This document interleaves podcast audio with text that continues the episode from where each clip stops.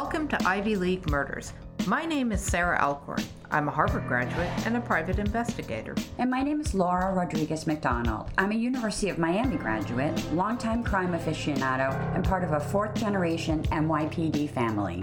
Laura and I don't always agree on everything. With her NYPD roots and my criminal defense background, sometimes we find ourselves on opposite sides of the jury.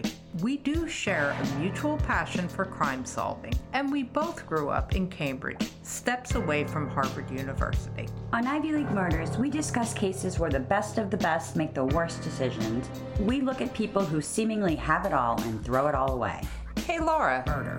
If our listeners want to support our podcast, what can they do? You can go to our website at clovercrestmedia.com, where we have merchandise, a donate button, and all of the books we talk about. We also can be found at buymeacoffee.com, and we would love any input or suggestions from our listeners, and we can be reached by email at ivyleaguemurders@gmail.com. And very importantly, if you enjoy the podcast, please hit the subscribe button and give us a 5-star review. We really appreciate all the support we've gotten so far. Laura, we usually cover cases in the Ivy League. Today, we have the pleasure of talking to two Ivy League of law enforcement. Okay. Joe Pistone is best known for Donnie Brasco, a book about his 6-year undercover infiltration into the New York mob, which became a hit 1997 film starring Johnny Depp. So at roughly the same time, Bob Starkman was an agent for U.S. Customs, seizing huge loads of cocaine off the streets of Miami.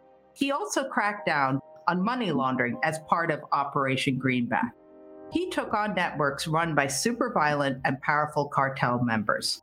More recently, and hot off the press, Bob Starkman has written Inside Both Courts about his law enforcement career and a lifelong love of basketball, both as a player and later as a coach. We have the honor of having both Bob and Joe here with us today. Guys, want to introduce yourselves, please? Joe Pistone, a.k.a. Donnie Brasco, retired special agent, Federal Bureau of Investigation, 27 years. Bob Starkman still, and retired federal agent. Previously, I was a correction officer, also a college basketball coach, Broward College, and a few other stops on the way. We're here together. May I add, he's in the Florida Hall of Fame as a basketball coach. Oh, right. And he actually knows a few people we know. We went to a big basketball high school, and Bob knows some Michael Jarvis and some of the coaches we know. So, Rumeal Robinson. Some big players went to our high school. So we are very honored to have you here. So how did you guys meet? Well, I was required to go to undercover school, more so for the operation, working in Operation Greenback, more as a manager of an undercover operation. And a former partner of mine said, hey, you want to meet Joe Pistone? We're in this classroom. I said, yeah. So I get up, I go in the back, and I meet Joe. He's waiting to come on next, I believe, as the next speaker or instructor. You know, he introduces, he says, I'm Joe. I said, hey, I'm Bob Starkman. I said, man, you look a lot bigger in the book. He goes, glad to effing meet you too. That kind of started our relationship. And then another funny part, living in Florida, you get the worst allergies and sinuses. And on my desk, I had like Flonase, I had antibiotics, tissues, you name it. The only thing I didn't have was the Jewish penicillin chicken noodle soup, Joe said, hey, what is that stuff? I go, I got a sinus infection. I went through the whole thing. He goes, yeah, I don't feel too good either. So I said, hey, would you like some? I could go fill it up, with, I joke, I say halftime, being a basketball coach, but during the break. And I gave it to him. And then he starts talking. He says, why did you come to this school? I said, well, I heard at the previous schools, you give out an autographed book. I was kidding. And sure enough, during the break, not halftime, Joe came back with an autographed book for me. So we that's where our friendship began. And then we spent, I think it was a week or whatever it was, he's instructing. School was a week. Right. Just doing practical scenarios, all the different types of undercover work and just, the nuances of it. And just friendship started then.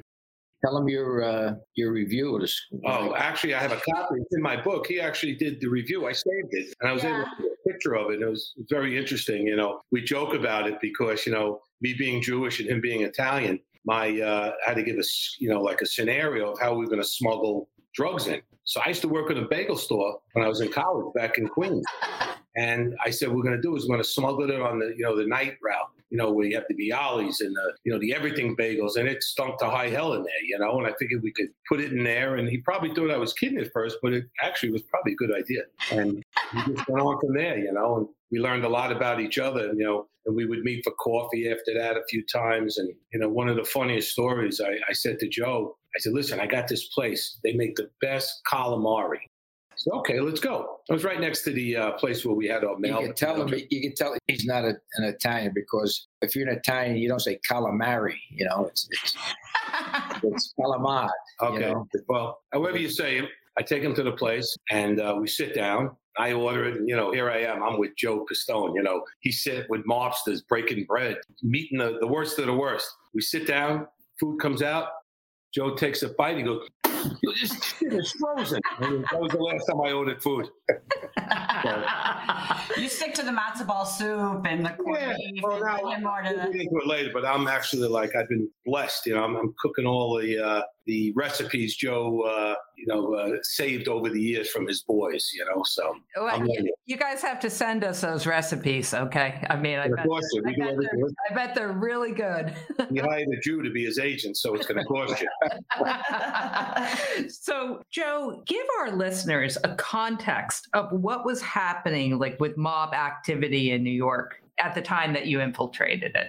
Back in the day when I infiltrated the mafia, the mafia was at its height, and they actually controlled the U.S. Nothing moved in the country without the approval of the mafia. Any truck that went anywhere, if you bought an article of clothing, you were contributed to the mafia, because there was a tax on everything that went back to the mafia in some way, shape, or form. Back in those days, they had, they controlled most of the unions. They controlled the construction industry. They had a hand in Las Vegas.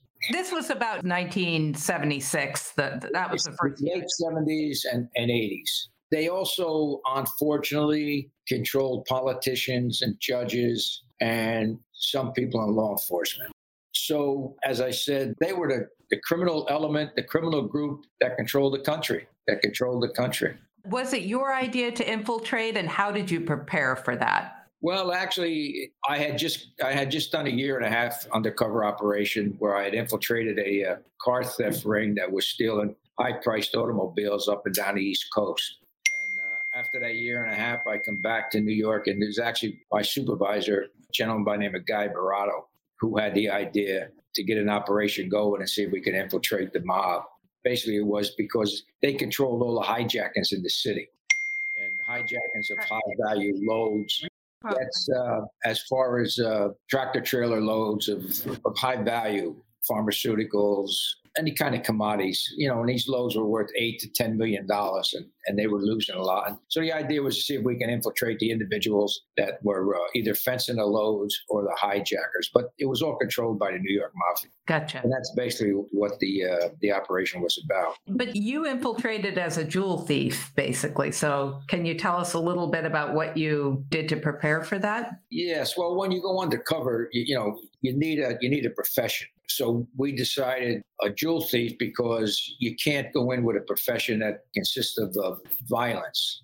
So you can't go in as a hitman, because that would... Yeah, exactly, because they're going to, if you infiltrate, you're going to be expected to hit somebody. So a jewel thief, and not only that, you operate alone. And if I was lucky enough to infiltrate, I could bring around diamonds, precious gems that I got from the government, and say that, I did a score at the airports, et cetera, et cetera. So that's what I was. I went to school. I went to Zale, Zale Diamonds. So interesting that you became a gem. Yeah, they had a course. So I took that course, and when I became proficient in, pretty much where I can talk about diamonds and precious gems. And then from there, then I had to go out and rent an apartment, buy a car. And none of this operation was done with contacts. I just went out and did it like I was a normal citizen that needed to rent an apartment, went out and bought a car, ordered whatever he had to order, and just start hitting the streets and hopefully get involved with individuals. But, I did that for probably 6-7 months, and I didn't have any real contacts, because what we did was we had bars and restaurants targeted that I was supposed to go in where they were hanging around, kind of. Where the bad guys were. Yeah. And after about 7 months, I was lucky enough to strike up a conversation with a guy, and it went from there. I want to suggest to our listeners that they listen to your podcast, Deep Cover, because I listened to the entire thing. And did? Yes, I listened to the entire thing. And I just want to tell anyone who wants to really go deeper into your story that it's fascinating. Deep Cover, the real Donnie Brasco. Really good. And it's very in-depth. I just started recording the second season the other day. Oh, so. Yeah. Nice. Well, I'm looking forward to it. Well, thank you. Thank you. And Bob, let's cut to Miami. Yeah, let's cut to. She's dying to get to Miami. I'm dying to get to Miami. Here. I was actually just there about a month ago. I love it. Oh, I love Miami. But I'm fascinated with what was going on in Miami in the 80s and 90s. I moved there in, I guess, 89. And we just pulled up the Time. There's a Time magazine cover that says... The most dangerous city. Yeah. Is Miami the most dangerous city in America? This is 1981. And that refers to the huge amounts of cocaine that were just pouring into Miami. Well, that was... And all the violence. The Dadeland shooting. And then you had... the Time magazine, and then you had the Miami River Cops in 1985. So there was just so much violence in Miami, and maybe you can speak to what was going on in Miami in the 80s. I mean, I think people know about that, but you hear about it and you see it in movies. But what was really going on in Miami? Well, I transferred to Miami in August of 85. Right. So you were there right in the middle of it. Yes. A couple months before, I came down like unofficially. It was almost like going on a visit to a college, like a scholarship. And we went out to work with a few of the guys, just saw what it was like, met some of the bosses. I remember we stayed in a hotel. I remember picking up the Miami Herald, and the headlines were like River Cops or something. And they were finding bodies floating on the Miami River, and all of this started to get exposed. And I don't know, I guess watching Miami Vice and seeing what this job was really like, I transferred, came down here in 85. I remember it was August of 85. I remember distinctly, August 25th, get off the plane, check in a hotel. I just came down with my old partner at the time, Nick Jacobellis. Came down here, our wives were still back home. We check into the office. They tell us, go to the range, qualify with your weapons. Here's a set of keys, take the car, see you in a week, learn Miami, which is pretty cool because it's similar to my correction experience. You learn the job that way. Right. I tell a joke, we go to the range, it's so hot, it's about 105 degrees. I come back, I see this little Cuban restaurant, and I see like that Gatorade bottle, the water outside with the paper cups. And I remember Lieutenant Castillo on Miami Vice always taking a shot of, the Cuban coffee. Yeah. And I ordered them with my broken Spanglish, as I tell everybody. And for the next week, I had the worst case of my stomach. Like it went right through me. It was bad. So that was my experience. But I started working and seeing what it was like. I mean, it was a couple weeks, one of the other agents made a case, and it was like 300 kilos. Back then in New York, you get 2 to 5 kilos. It's pretty big. Yeah. And I'm like 300 kilos, this is before cell phones. Give us a sense of what's the volume on that? It's hard to conceive of that amount of cocaine. 300 is nothing. Wait till you get to the 1,000 kilos. Oh. It's like mind boggling. It's just like bricks and bricks. It look like you're in Home Depot, looking at the different bricks to use for your garden. Right. But the hardest part was, when you think, you like to believe everybody's, straight and on the up and up. And I don't want to say you're naive, but you believe guys took this job and, whether you're a cop, an agent, whatever it is, for the right reasons. And then I remember watching Miami Vice, and Don Johnson said something that made so much sense. He said, in Miami, you can't tell the good guys from the bad guys. Yeah. And that was the thing that was really scary. And especially, anybody could have a weapon in Miami. So, you make a vehicle stop, or you're going on a vessel, even, at the seaports, you don't know who has a gun and who don't. You don't know who's good and who's bad. So you always have to keep that in the back of your mind. And I think being a correction officer was one of the things that really helped me to further my career in customs, just by dealing with inmates, knowing they're bad, expect the unexpected, and, hopefully nothing will happen, and use your brain, Just moving on, just seeing all the volume of dope and the amount is just beyond belief. just the difference, like, you know, when they say the cocaine capital of the world and just like everything, you know, you had so many different organizations operating. And one of the biggest problems until they try to come to like some type of format to fix it was like, you know, we could be sitting on a house. When I mean sitting on a house, surveilling a house or tailing a bad guy. And you don't know, like there's been times I've been followed by the FBI or, you know, they were following the same suspect or the guy we were meeting with and exchange, you know, it's just, you had to really be on your feet. Yep. And I was very fortunate as my career moved on, where I started bringing in the local cops to work together. So we had every angle covered. We had Dennis Gavalier's group from Broward County. He had great cops with him, Bert Bouchard and Billy O'Hara, and just so many good guys. And then we started working with Metro-Dade. That covers, you know, Dade County with, I remember the lieutenant was Russ Kubik, Tommy Williams, Tommy O'Keefe, just on. And Coral Gables police with their group with Wayne Harris. We just, you know, we formed a good team. And it was kind of like basketball, you know, and it's like, it was so good to have every angle covered. I know Laura and I are going to step all over each other. No, I mean, I think it would be hard with the temptation with that much money available. And I moved to Miami in the late 80s, and that's one thing that struck me. Laura's got a little larceny in her soul, yeah. Just so you know. But I mean, one thing that struck me moving there from Boston was just the amount of, I guess, drugs and money that were just everywhere. Even in the late 80s. I mean, it was just everywhere. Well, like I said, money, the cars, I mean, and just such abundance. You know, there was so much. And that's how you always knew when there was, you know, the cocaine was getting through because of the price. When the price went down, I mean, there's more product. Right. And when the price went up, there's a reason. But I always said, like, you know, the money part, working the money part, I enjoyed because to me, it's like, you know, if you lose your wallet or your paycheck, you worked hard for that. It's hard to get the cash back. Right. But you lose the dope, that just keeps on coming out of the mill. You know, they keep on producing it. So you just kept on pushing forward. But it was overwhelming. You know, you could always find something to do. And so you worked for U.S. Customs, which is interesting because you guys were really on the front lines of seizing a lot of the cocaine. What were some of the more inventive ways people actually got the cocaine into Miami from presumably like what, Colombia, Peru? It had a channel, I know that, but like how would people get the product to or try to get the product into Miami? Well, I always say, you know, there's a will, there's a way. A lot of things that people didn't understand, like with customs, like I would say, oh, I'm with customs. They would say, what airport you work at? Those are the inspectors. We were criminal investigators, special agents, and we worked the street where they're working the airport. Between money and dope, I mean, dope, you know, was coming in. They were doing airdrops. They were using different countries as transshipment points. You know, the Venezuelan, Colombian border, things were coming across, bringing them in a container, cargo containers. They'd come in an airdrop, small boats through the Bahamas, concealment. There was just so many ways. And then once they got here, what we call the stash houses, they had the coleta, it was called. My Spanish isn't too good. It's about as good as my Italian. You know, you would see false walls. You would see false compartments in cars. And that, you know, we always worked together really well. You know, I always said on an agent-to-agent basis, detective-to-agent basis, like with DEA, with ATF. I mean, I worked with a guy, Larry Lovelace, you know, he was just great. And we were able to, you know, share things and try to get the job done. But there was just so many ways each week.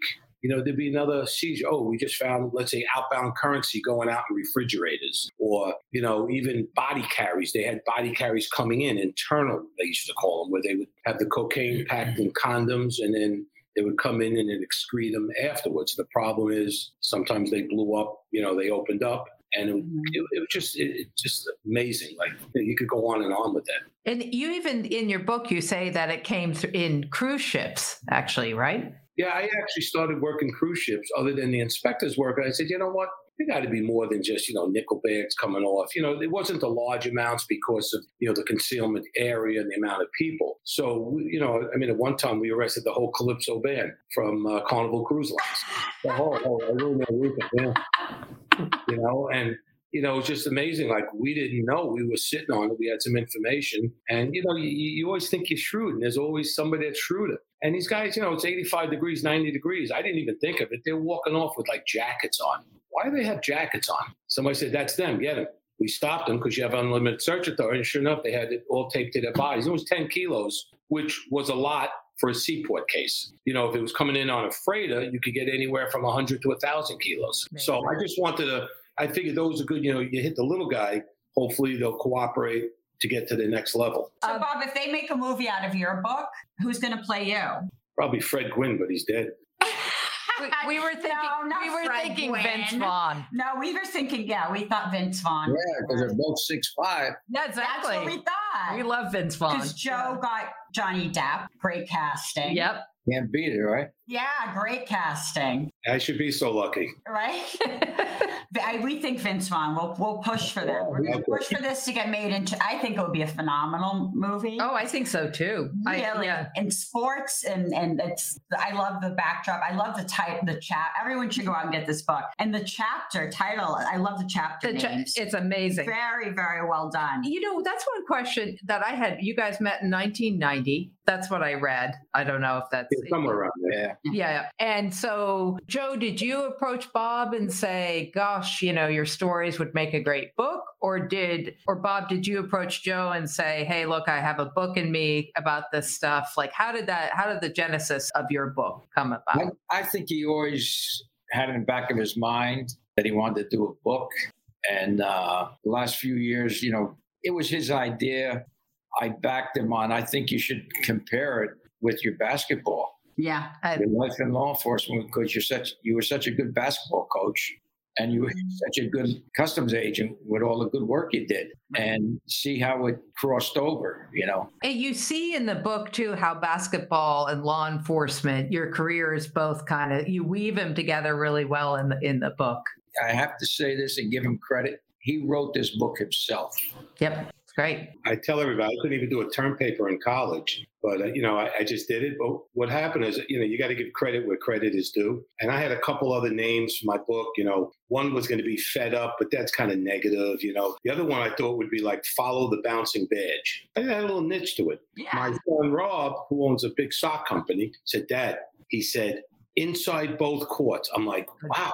Like he just came up with it like this, you know, and I'm like, wow, it has a little kick to it. So during the pandemic, I was writing things over the years, putting things down. I always saved a lot of pictures, even before cell phones in the jail, corrections, both jails. I started with customs, even basketball photos I had back from the 70s, you know, with the short shorts on. Yeah, and, I love pictures and books. Yeah. So during the pandemic, I just cleaned out our dining room since nobody's home, and I made it my little office, and I started writing. And what happened was, you know, I'm a typical regular guy, I would say. I get on my computer, I would type, and let's just say I spelled your name wrong. By the time I hit shift, alt, delete, everything was gone. So I was losing it.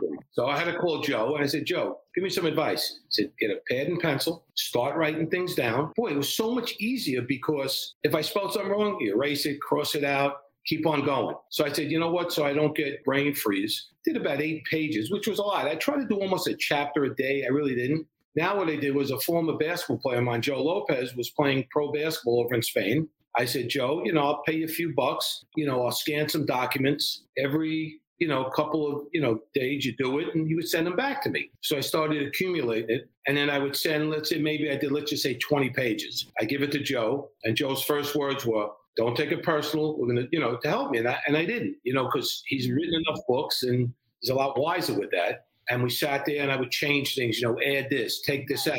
And it kept on getting bigger and bigger. Another former assistant coach of mine told me, hey, he'd just written a book. He hired this lady that was an editor. Her name was Alexis Burns. She was great. And all her job was to do the font, put it in order, you know, and really it's hard when you don't understand the lingo. You know, if we use little terminologies, like for instance, you know, we seize money, we use an expression. Oh, we ripped somebody last night, which actually cost me an internal affairs investigation once, but, you know, things like that. So she did all of that.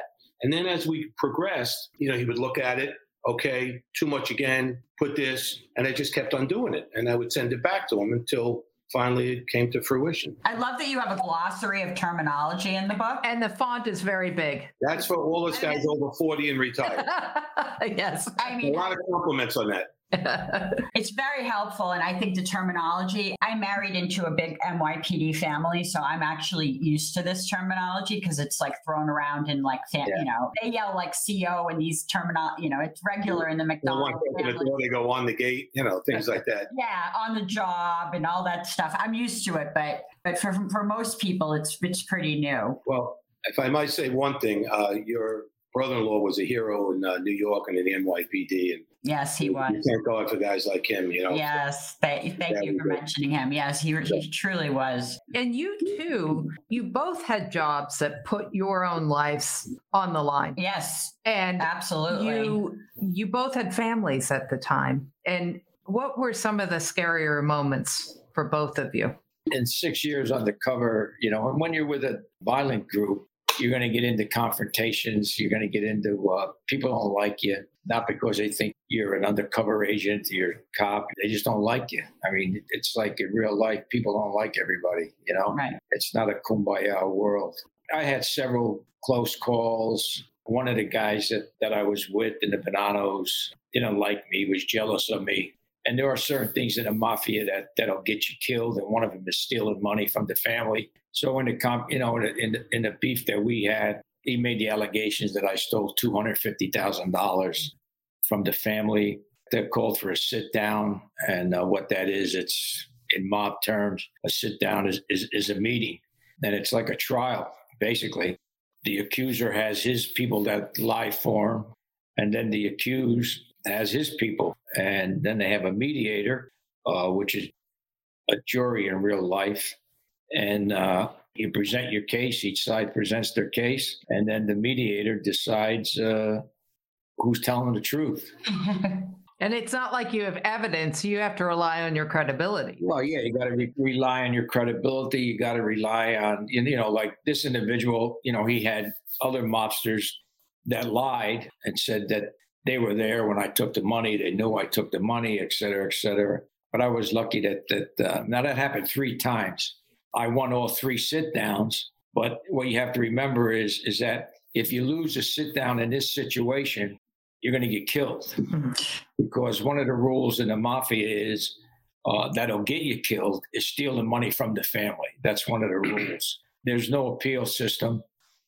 You know, if the mediators sided with the other side, you don't leave there alive. I thought it was interesting. I heard you mention in your podcast, among the rules that can get you killed is you're not allowed to touch a made man. That's a very important rule. And I never had heard that. So yeah, if you get in an argument with a made man, you can't. You can stand up for yourself, but you're not allowed to touch them.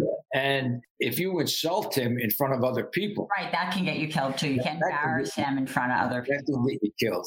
And you're in this verbal confrontation, and he gives you a slap. You can't retaliate, because once you put your hands on him in that type of situation, he has the right to kill you. And again, when you're in deep cover like that, you're going to get into verbal confrontations with people, and you're going to get into physical confrontations. You just got to hope that the physical one isn't a made guy. You know, you can retaliate against anybody that's not a made guy, even though he's associated with the family. So I got into a couple situations where I got into verbal confrontations. I got one with 2 guys. One was a made guy, one wasn't.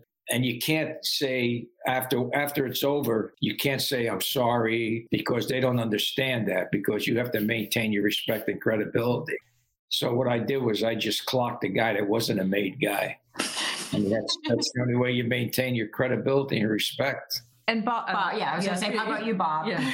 Well, I think, you know, being a correction officer really opened my eyes. Yeah. And we were back then in 1980, we got hired, we were called 2-day wonders.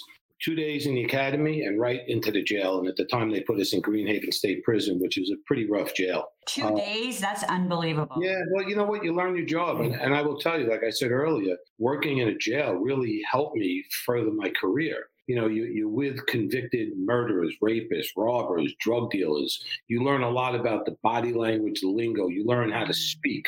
You also learn that your best weapon in jail is your mind. Like, how do I respond back to him? What do you say? And that definitely set the tone for me. I mean, even in basketball, and I'm not comparing my players to inmates, although we did have a few, you know, just the way to react. Like, you know, it's like being a parent. You know, one kid needs a hug. You know, one kid needs your credit card and the other one needs a kick in his butt. So, you know, you learn that way. As a city correction officer, when I became a city correction officer a year later, I had a special housing unit, which was called the Bing, but it was really called, things called punitive segregation or whatever. It was the worst of the worst. And I had basically, if there was 14 cells, I think 12 were cop killers. The other two were really bad. Across from them, I had, you know, what they called the snitches, and we had cops that got locked up. So I had, one point, I had a major confrontation with a known Black Liberation Army cop killer.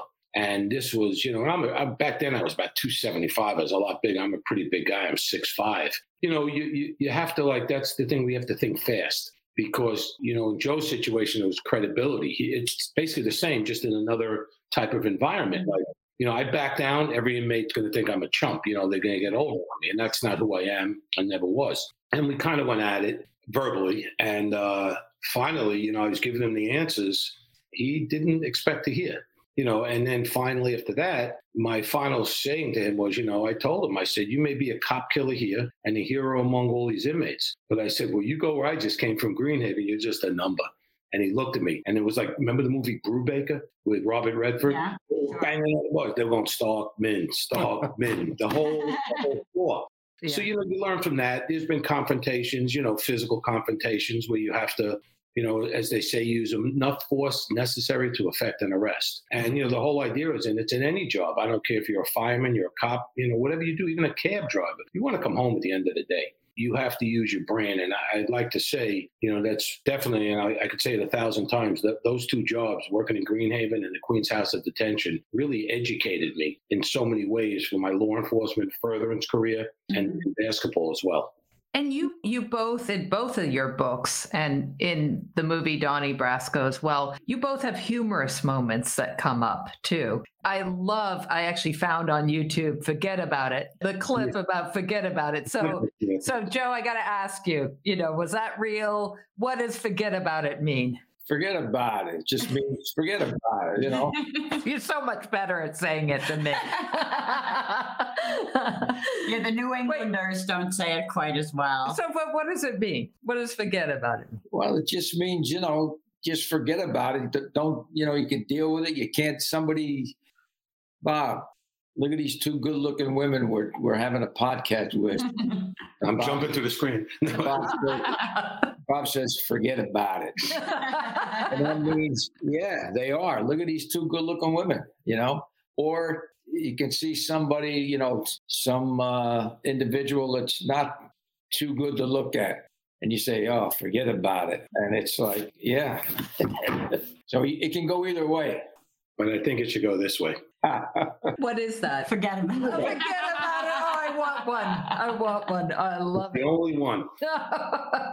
We can trade. I see how much eBay offers me for it. Oh, I love it. And Bob, what about you? There must have been a humorous moment. Well, I mean, I have a chapter in my book, which I call Inside Both Court Bloopers, which is similar, you know, like to the basketball. So I have stories from from coaching, things that were said, and in law enforcement. I mean, there's been so many, even in jail, like what comes out of people's mouths, you know, it's like when you're taking a count, that means, you know, doing the, you know, making sure taking a head count. So, you know, like you always get some wise ass and like, I remember, okay, on the count, that means, you know, they got to stand up. Some guy yells, on the count of what? I said, on the count, I said, so I'm coming down this tier right now.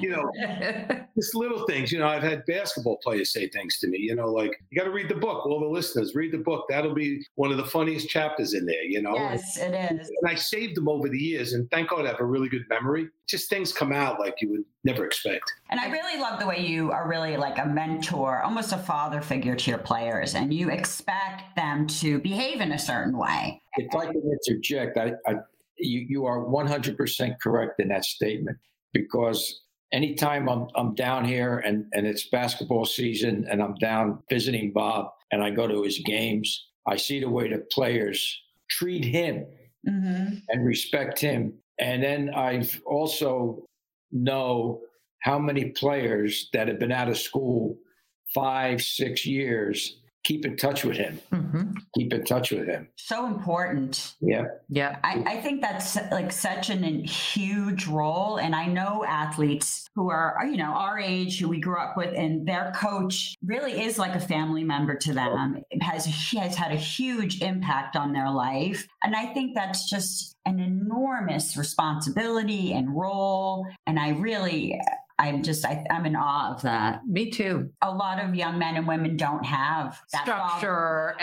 father figure. Yep. And then you know, to come in and to fulfill that role is just so important. I have to tell you guys one funny story because I've been a PI for 21 years. I gone into prisons many, many, many times, friends with some of the COs actually up here and stuff like that. But myself and the attorney were interviewing a client one time, and he was up on pimping charges. And this guy was hilarious. He was so outraged. He was like, I am not a pimp. I'm a straight up drug dealer. Like, he was outraged, you know, that anybody would smear his name like that. It was so funny. I was like, I think this guy's being honest. You do get these funny, like gallow humors kind of moments in this business. People would not believe it unless you're in the field. Like, you know, you could tell some stories, you know, and it's just... where do they come from? Yeah, absolutely. Absolutely. I mean, I think it's interesting too, the way you have to I must have to compartmentalize it and keep it separate and then go home and live your life in order to, otherwise it must be too all consuming.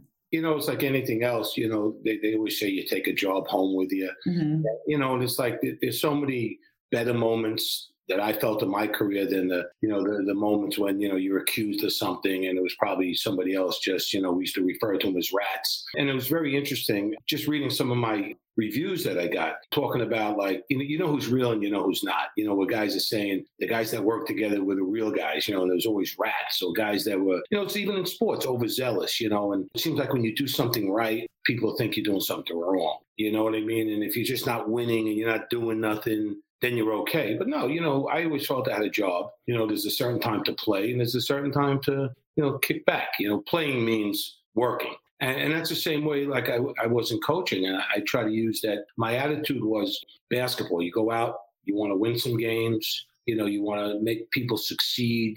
Your players, because at the junior college, you know, they have 2 more years after they leave. You don't want to see anybody get hurt. You want to win a few games. In law enforcement, to me, it was the same thing. You go out, you know, you work a case. It's like planning for a game. You got to have your, you know, it's like your scouting report is kind of, you know, your intelligence report. You don't want to get hurt. You know what I mean? And I definitely, you know, never lied in court. So that means I never cheated. I never cheated in basketball. And you have to look that way. And if you lose, you come out again, you plan, and you go at it again. And that was my whole, you know, attitude on inside both courts. It's great. You both, it's amazing to meet individuals who have had such an impact on these 2 major things. I mean, you've got the mob in New York and the cartel drug-infested Miami, and you both have done an amazing job. Which leads me to my next question, because to both of you, I'm curious, how have you seen it change? So, Bob, do you think it's changed that much in Miami, or has it just gone undercover? Well, and again, this is my personal opinion. You know, mm-hmm. It's hard to say. You know, I know, like, my generation, I'm sure Joe's, and we all took these jobs because it's something we wanted to do. I always wanted to become a New York City police officer. Right. What I did to get there, and it never happened, and it was going to happen 3 days before I graduated the Customs Academy. Right. So I think, I don't know, you know, like with the politics, everything has changed. You know, we had that merger where, you know, we were just U.S. Customs, and then it became Homeland Security, and we merged with Immigration. It was ICE at first.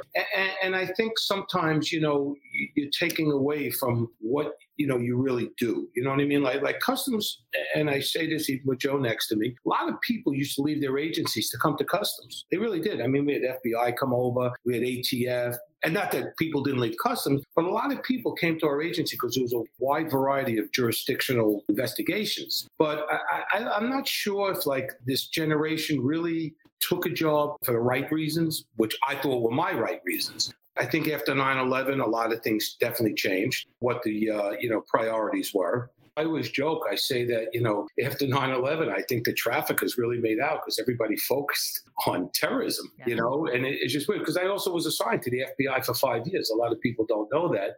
as the agent over there prior to 9/11 and after. I was going to ask you, how did you say in your book, how did 9/11 affect, what were the changes after 9/11? I think it opened up, more with the, after 9/11, more with the intelligence agencies. And again, I can only speak for myself. I always had great pause with, if I work with DEA, FBI, I was there for 5 years. DEA agents I worked with, that's me. But once it gets past a certain level, politics do step in.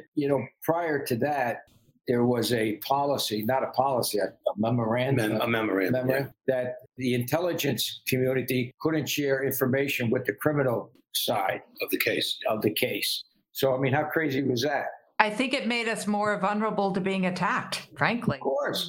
If they had been able to get together and say, hey, guys, we've got this guy and he's flying planes and not learning how to land, And again, I think Joe and I are very good friends and, I highly respect him as a friend and more so as an agent as well. But I remember reading in, was it Jurgensen? Randy Jurgensen's book, Circle of Six. He was a retired cop. How Joe... Everybody would always say the feds, they don't work with everybody. But again, that's on a one-on-one basis. And he got high praise from Randy Jurgensen, who was a top-notch detective, years back. I always got along with everyone myself. And that made our jobs easier. There's a certain way of doing things. It's not breaking the law. But I learned from a friend of mine, Tommy O'Keefe, at Metro Day. He used to go like this to me all the time. One hand washes the other. And at the end of the day, your goal is to put a bad guy away. Press conferences, we don't get on press conferences. And Joe, what about you? So you said when you went in to infiltrate the mob, they controlled everything in country. And that's not the case anymore, would you say? They've lost that power? Yes. In the U.S., I'm talking about the American mafia. Right. Through all the investigations we've done, when I say we, I'm talking about the FBI and other federal agencies, we have basically broken the back of the American mafia. They don't control the major unions anymore. They may control a union here or there. They don't control interstate commerce anymore like they used to. They don't have the control over politicians that they used to, judges, law enforcement. So, are they still involved? Of course, but not on the grand scale that they did back in the day. What's overtaken them now, from what I know, are the Albanian mob, the Russian mob. Scarier than the Italian mob, aren't they? Way more violent than the American mafia. If the American mafia had any saving grace or whatever, anybody that got killed by the American mafia was in business with them. Right. They don't kill citizens, They kill their own, or they kill an individual that's been in business with them and screwed them in a deal or something. Where these other organized crime groups, they'll kill anybody. Doesn't make any difference. The crime hasn't gone away. It's just been picked up by somebody else. Exactly. Mm-hmm. Exactly. We could talk to you guys for hours. Do you have another question, Laura? I'm ready to fly down to Florida. So ready. It's nice. It's severe and clear. It's about 85. To Wolfie's on North Miami Beach and have some. She's such a Miami girl. We stay away from Miami Beach for the next few weeks. They're having trouble down there. Well, I'll tell you a funny story. I was telling Laura before we talked to you guys, to this question of whether there's still cocaine around Miami. I went down there a month ago. So I had some young guy come up to me and go like, Colombian? And I was like, I'm blonde. I don't look Colombian. What the hell? She didn't get it. I didn't get it till the second one was like Colombian. I was like, okay, yeah, no, I'm not interested. I'm good. Thank you very much. That's Colombia. Yeah. Well, when I was at University of Miami, students were getting busted for sending cocaine back to their hometowns because it was half the price, and these were wealthy college students, doing stuff like that because it was just getting cracked down on in the late 80s, early 90s. And this was starting to really occur because of the price differential. People from East Coast schools were going to Miami, and it was happening a lot. Yeah, I bet. What is next for both of you? Bob, you have just come out with this great book And so where can our listeners find this book then? The book is on Amazon. It's called Inside Both Courts. Yeah, we'll hold it up right here. Everybody should. I got it here too, see? I mean, if you like law enforcement, if you like basketball, it's really, if you just want a great story, I mean, it's all here. It's really, really fascinating. And we have Joe's book here too. It is right there. One of Joe's books. Joe's many books. No, that's the first one, Donnie Brasco. Another girl left in the mafia. And this was my first day I met Joe. See that? And I'm the cover school. I know. Look at this. I even have it signed. It's just to Laura, though. Joe. I know. I mean, we're going to have to come down there and have coffee with you guys at Coral. Yeah, exactly. We'll get you real good books. That's right. And Joe, what's next for you? We mentioned the podcast, Deep Cover, the Real Donnie Brasco. Production company Jam Street Media, but you can get it anywhere you want to, where you get your podcast. I also have another podcast, which it's not mine, but I'm the second season. There's a podcast out called The Undercovers. The first season was with Eddie Follis, who was retired DEA agent, did a lot of undercover work. The second season is going to be Unfinished Business, Donnie Brasco. They're just editing that now, and I think we got nine or 10 episodes. But it's it's narrated by Ed O'Neill. You know Ed O'Neill, the actor. Oh, yeah, I love Ed O'Neill. Yeah, right. Also by Ray Liotta. Oh, Ray. Yeah. I'm looking forward to that one. Yeah. I think they're looking for like May, maybe. Nice. And again, we encourage everyone to get both of your books and to listen to your podcast because it really is fascinating. I mean, I just binged on your podcast and it was, I mean, they just flew by. I mean, it's so fascinating. I mean, I was on the edge of my seat and I can't imagine that was your life. Yeah. Tell your listeners. We are. Actually, we'll put up a link on our Facebook page so everybody can check it out. Thank you. I appreciate that. Because I hadn't heard of it before, so I really want to spread the word. And I got to just say, this is such a, we're both total crime heads. And this is, usually we really do cover, what would you say, our crimes? Yeah, we cover kind of like fancy crimes. Yeah. Yeah. Ivy League crimes. So that's kind of dirty, huh? Yeah. Where it's like, why do the super privileged, make the worst decision a human being can make kind of thing. But so. This is really fascinating. And we got to rewatch the movie, and Bob, we didn't even mention that. Bob's in the movie. Did we mention that? Yeah, but if you sneeze, you'll miss me. Yeah, well, still, you have a. I've been trying to ride on his coattails for years. Now, now people say, hey, they go Bob Starkman. They got Joe Pistone's on with Bob Starkman. It's not like Bob Starkman's on with Joe. Right now, Bob. Yeah, now Joe's riding on your coattails. Yeah. So if you got a movie made with, you understand? I'm slipping him like $5. Hey, Joe, mention me. Like that's Hey, Vince Vaughn, I see it. Yeah, I totally see it. The Real Miami Vice. And then you can get Joe a walk-on part in your movie. I'll give him a little more. He could be like the executive director, consultant. Right. Yeah. Give him a little production credit. Right. Joe will play Mark Wahlberg instead of Mark Wahlberg would play Joe. The Boston guy, right? Yeah. Yes, exactly. Well, you guys, thank you so much. What an honor. An absolute honor. Thank you. I appreciate it. Thank you very much for having us. Yes, this is more than a pleasure. Murder.